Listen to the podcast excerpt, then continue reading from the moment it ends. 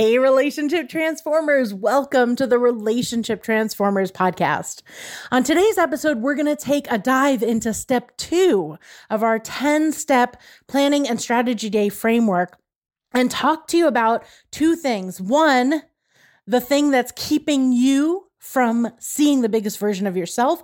And two, more importantly, the reason why most goal setting, most strategy setting doesn't actually work. There's actually a strategic reason why the way most people do their goal setting does not work to create results. And then it backfires. They don't get the results. Then they feel bad about it and it creates a vicious cycle. And there's actually a strategic reason for that. And I'm going to teach you that on this podcast. So what I'm sharing here is in our relationship U program, we did a two and a half hour class, a workshop for our whole strategy and planning day process where we took took our RU students through it and they documented it, they journaled it, they actually did it while we were going through it as a workshop.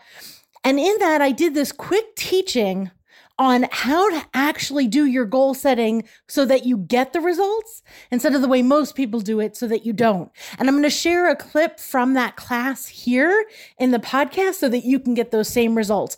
Remember, if you want to get the full 10 step framework, we're so happy to give it to you. Just go into the show notes, click the link to download all 10 steps so that you can do all 10 steps on your own. So let's cue up the intro and dive in. So the big question is this How is it possible that one person alone can transform any relationship? Save their marriage, create their unshakable love and unleash passion, divorce proof their family without needing their partner to get on board and do this with them? How is it possible to do all this and yet still get to be happily, authentically you without compromise? That is the question, and this podcast will give you the answers. We are Paul and Stacey Martino, and welcome to the Relationship Transformer podcast. Step two is the one year later look back. So you visualize that, for instance, today is December 27th, 2019. So let's say it's December 27th, 2020. And you look back and say, I'm so happy and grateful that in the last 12 months, I achieved, and then keep writing. Keep writing and do not stop. And this is a visualization process. Now, before you do this exercise, I'm going to teach you about how to do it because a lot of people do visualization in a way that does not work and will actually never work. So, I'm going to teach you some of our strategies around how to do visualization. Now, first of all, I'm going to start with a story, and I think I told you guys the story last year if you did this class with me.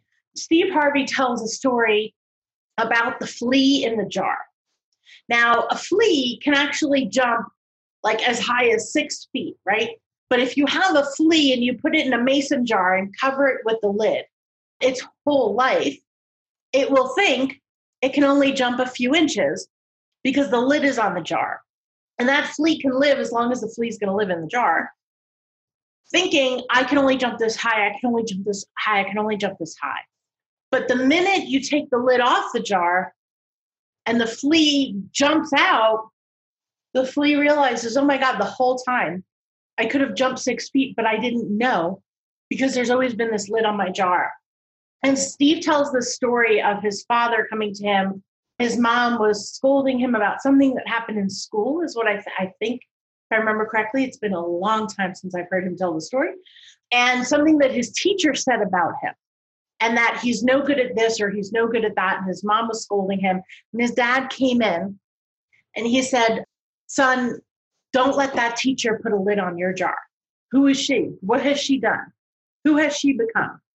Don't let her lid be the lid on your jar. Take that lid off your jar. You could be anything, you could do anything. Just do you need to do what you need to do in school, but don't you dare let her life experience be the lid on your jar. And so I'm going to ask you before we go into this, first of all, please take the lid off your fucking jar. There are so many lids that have been placed on your jar as we have navigated this life of conformity through demand relationship, through generation after generation after generation of so many power players that have had their desires for what your life needed to be in order to make them happy. And there have just been lids placed on your jar all through time.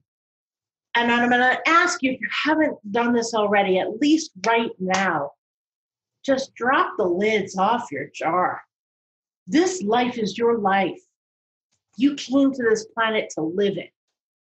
You can jump six feet, you can jump six million feet, you can do anything you want. You are a spiritual being having an amazing human experience. And there's no lid on anyone's jars here other than the lids that we accept that were placed. It is time to take all the lids off the fucking jar and have the human experience that you came here to have. Create what you came here to create. Do what you came here to do. Be who you came here to be for you and all of humanity.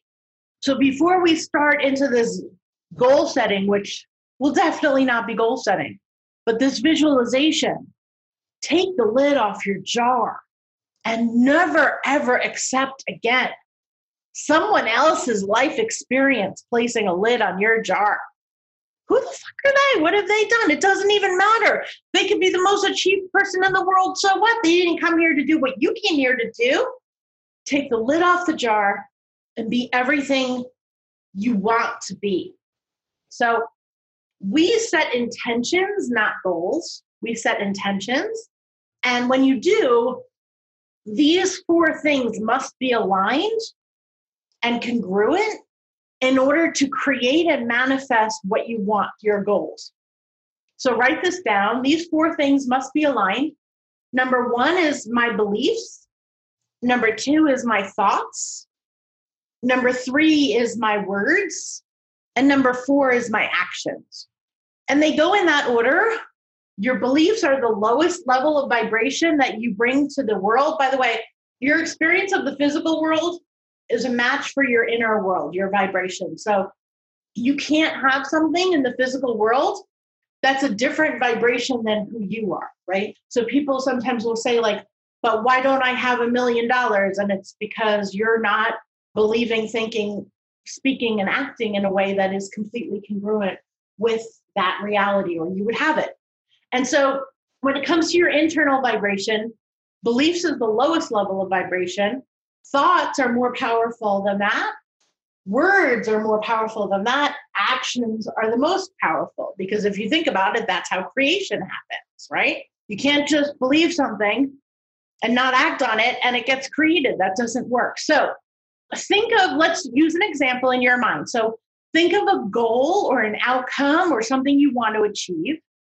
And now ask yourself, are my beliefs that I can have it aligned with my thoughts? Are my thoughts aligned with I have it, I can have it, I am having it, I am only having it?